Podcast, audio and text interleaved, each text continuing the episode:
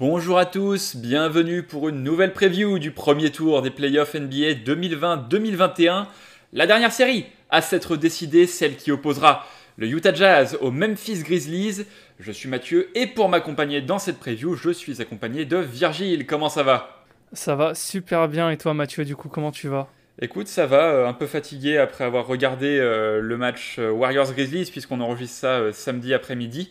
Mais on sera en place pour la première vraie journée des playoffs cette nuit et celle de demain. Pour nous, on va se concentrer sur Jazz Grizzlies. Le Game 1, ce sera cette nuit, puisqu'on enregistre le samedi après-midi, mais que ce podcast sort le dimanche. Ce sera donc cette nuit à 3h30 en direct de la Vivint Arena de Salt Lake City. Vous connaissez le principe, on choisit chacun une équipe et on vous donne nos arguments concernant leur chance de se qualifier pour le tour suivant. Virgile, est-ce que tu veux commencer par nous présenter cette équipe de Memphis ou est-ce que tu me laisses parler du jazz en premier? Allez, honneur au premier de conférence, je vais te laisser parler du jazz. Eh ben très bien, je me lance, donc pas besoin de le répéter, mais je le fais quand même. Le Jazz possède le meilleur bilan de la ligue cette saison avec 52 victoires et 20 défaites. Le résultat d'une superbe saison marqué notamment par un début d'année 2021 exceptionnel avec 20 victoires et une seule défaite entre le 8 janvier et le 17 février. Plus impressionnant encore, Utah n'a jamais perdu plus de deux matchs de suite cette saison. Il faut aussi le dire, c'est l'une des équipes qui a été le moins touchée par les absences liées au protocole sanitaire. Sur les 9 principaux joueurs de la rotation de Quinn Snyder, seuls Donovan Mitchell et Mike Conley ont manqué plus de 5 matchs. Donovan Mitchell, ça reste le point d'interrogation pour cette équipe du Jazz. Spida souffre d'une blessure à la cheville et n'a pas joué depuis plus d'un mois. Il est encore incertain, mais il a affirmé jeudi dernier qu'il prévoyait d'être en tenue pour ce Game 1. Ouais, donc euh, du coup, côté Memphis, euh, bah, comme tu l'as dit, on est, euh, on est le lendemain du coup de leur victoire, ou plutôt l'après-midi de leur victoire face aux Warriors. Une grosse, grosse victoire. Pour résumer rapidement leur saison, du coup, ils avaient fini 9ème de la conférence Ouest avec un bilan de 38-34, donc un bilan plutôt, plutôt raisonnable, avec euh, donc un peu plus de 50% de, de, victoires. Ils ont éliminé euh, les Spurs au premier tour des play-in contre le 9e et 10e. Et là, ils sont tombés face aux Warriors. Niveau Grizzlies, euh, ce qu'on a, c'est bah, un mini upset, on va dire, contre, les Warriors de Curry même si on sait que cette équipe a vraiment du talent. Hein. Côté Grizzlies, euh, c'était pas non plus le petit poussé, mais voilà, ils sont arrivés concentrés, ils avaient l'envie, ils voulaient surtout pas euh, tomber une deuxième fois d'affilée euh, en play-in. On rappelle que la saison dernière, lors de la bulle, c'était eux, les premières victimes bah, de, ce nouveau format face aux Blazers. Et là, ils voulaient vraiment jouer les playoffs. Ça vient récompenser, je trouve, une bonne saison de, des, des Grizzlies qui, peuvent, qui pouvaient mieux faire, mais comme j'ai dit, Jaren Jackson euh, euh, notamment a été blessé, donc euh, a été blessé et revient petit à petit, donc c'est plutôt une bonne nouvelle de jouer les playoffs, surtout dans le, dans le projet Memphis à long terme. En effet, ils ont, ils ont sorti une grosse performance pour se débarrasser des Warriors la nuit dernière, ou il y a deux nuits pour vous qui écoutez ce podcast, et désormais place à ce duel entre le premier et le huitième de la conférence Ouest. Jazz contre Grizzlies. On a chacun préparé nos arguments pour vous dire qui va passer. Alors Virgile, est-ce que tu veux commencer ou est-ce que tu préfères à nouveau me laisser la main? Oh, je, vais encore te laisser la main, je suis curieux de savoir ce que tu as à dire. Très bien, et ben dans ce cas-là, euh, mon premier argument pour les fans de Utah qui nous écoutent, il est tout simplement historique. Voilà, j'ai fait mes recherches depuis l'instauration des playoffs à 8 équipes par conférence, et ça fait quand même 37 ans.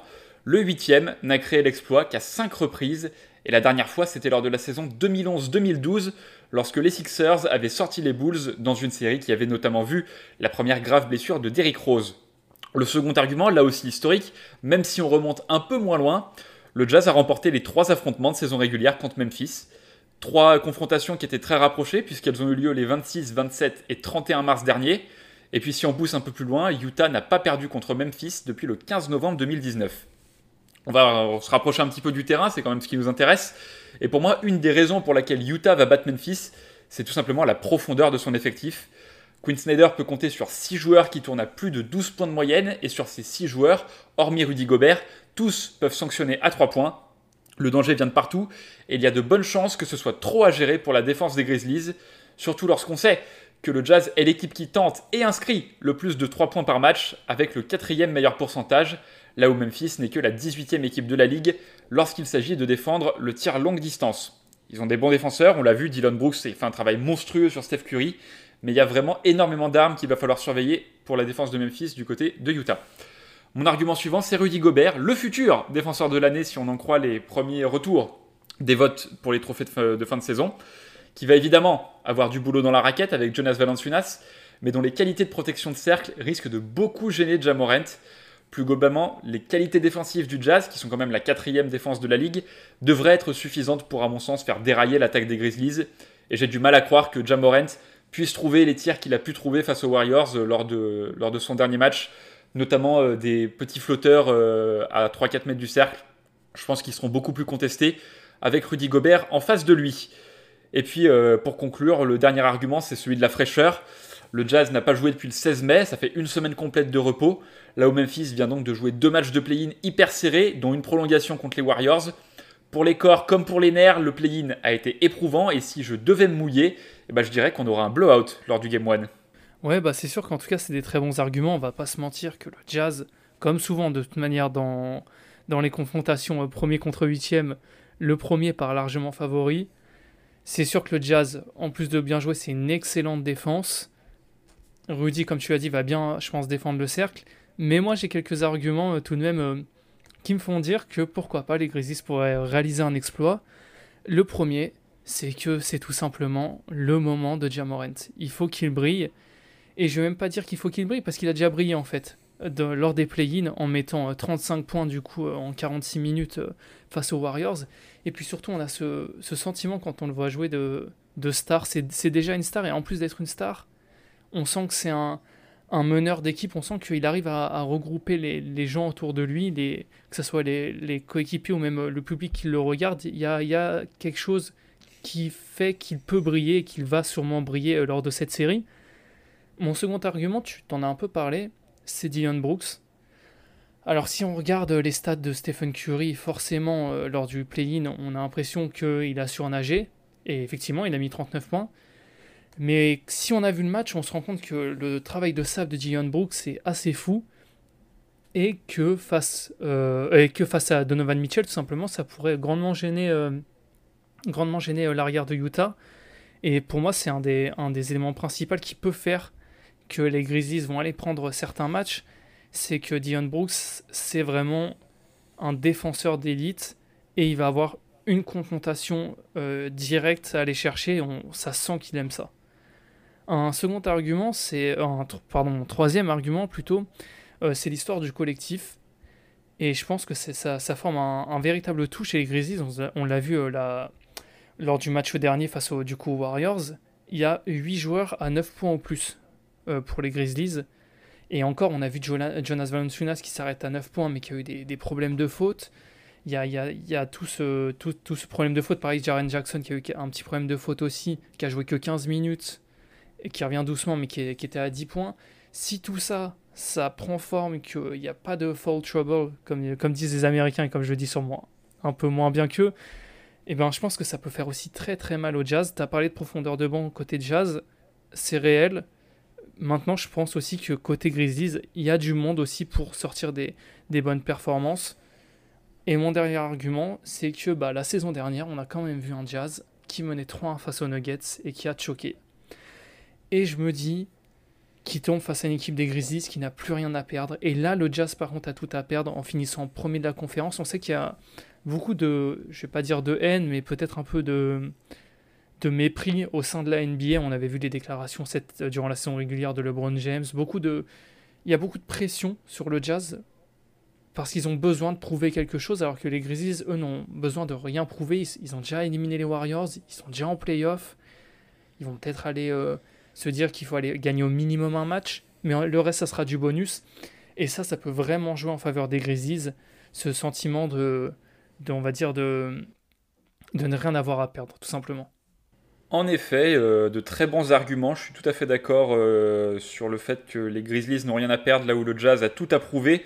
Après, bon, on peut aussi euh, faire l'argument que le Jazz ayant tout approuvé, ils vont prendre cette série très au sérieux et, et justement ne, ne, laisser aucune chance aux, Grizzlies en les prenant à la gorge d'entrée. Mais, euh, mais, en effet, là aussi, euh, ce que tu as souligné et que je trouve très intéressant, c'est qu'on a vraiment euh, là une, une, série de playoffs entre deux collectifs avec des stars, avec Donovan Mitchell d'un côté et Jamon, de l'autre, mais vraiment deux collectifs. Et je trouve ça vraiment sympa qu'on ait cette confrontation. Mais bon, désormais, il est l'heure de se mouiller. Je me suis déjà un peu mouillé sur mon pronostic du Game 1. Je vais aller encore plus loin.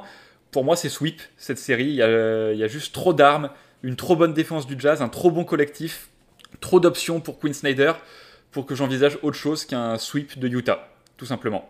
Ouais, bah de toute façon, ça se tient. On va dire que c'est le le, premier contre le huitième, donc on peut, on peut vraiment s'attendre à ce genre de résultat. Je vais avoir tendance à suivre sur la nette domination de la série pour le Jazz. Maintenant, moi, je ne sais pas pourquoi, mais je sens bien que les Grizzlies vont aller prendre, peut-être pas le premier match, mais un des deux premiers euh, euh, euh, à Utah. Alors, c'est un sentiment qui, se base, on va dire, juste sur, sur un, feeling, mais je sens bien, du coup, une, une large victoire quand même du Jazz 4-1. Ce serait. Donc, on, serait, on est tous les deux sur une victoire du Jazz et pas d'exploit pour les Grizzlies. Dix ans après, faut le, faut le noter, dix ans après le, Grit and Grind, huitième, qui avait fait tomber les Spurs lors de la saison 2010-2011. C'est l'une des cinq équipes à avoir réalisé l'exploit 8-1, cette équipe de Memphis à l'époque avec, euh, avec Mark Gasol, avec Zach Randolph, ou encore Tony Allen, ou encore Mike Conley, euh, il me semble, hein, qui, était là-bas déjà.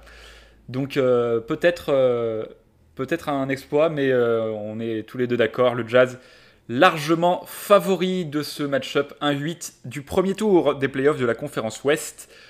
Et merci Virgile pour ton argumentaire, pour ton pronostic, pour ton œil sur cette série entre le Jazz et les Grizzlies. Bah, merci beaucoup à toi du coup de, d'avoir, d'en avoir discuté avec moi et aussi merci aux auditeurs et à, tous nos abonnés euh, sur Twitter. Euh, bah, merci à tous tout simplement. Et oui, bientôt les 10 000 hein, sur la page 50 euh, nuances de NBA. Alors on se donne rendez-vous cette nuit, 3h30 pour le Game One. Ça marque la fin de ce podcast. On espère que vous l'avez apprécié. N'hésitez pas à écouter les autres previews qu'on a réalisés pour 50 nuances de NBA et à débattre avec nous sur Twitter de vos favoris pour cette série et pour ces playoffs. D'ici là, portez-vous bien, profitez bien et à la prochaine. Salut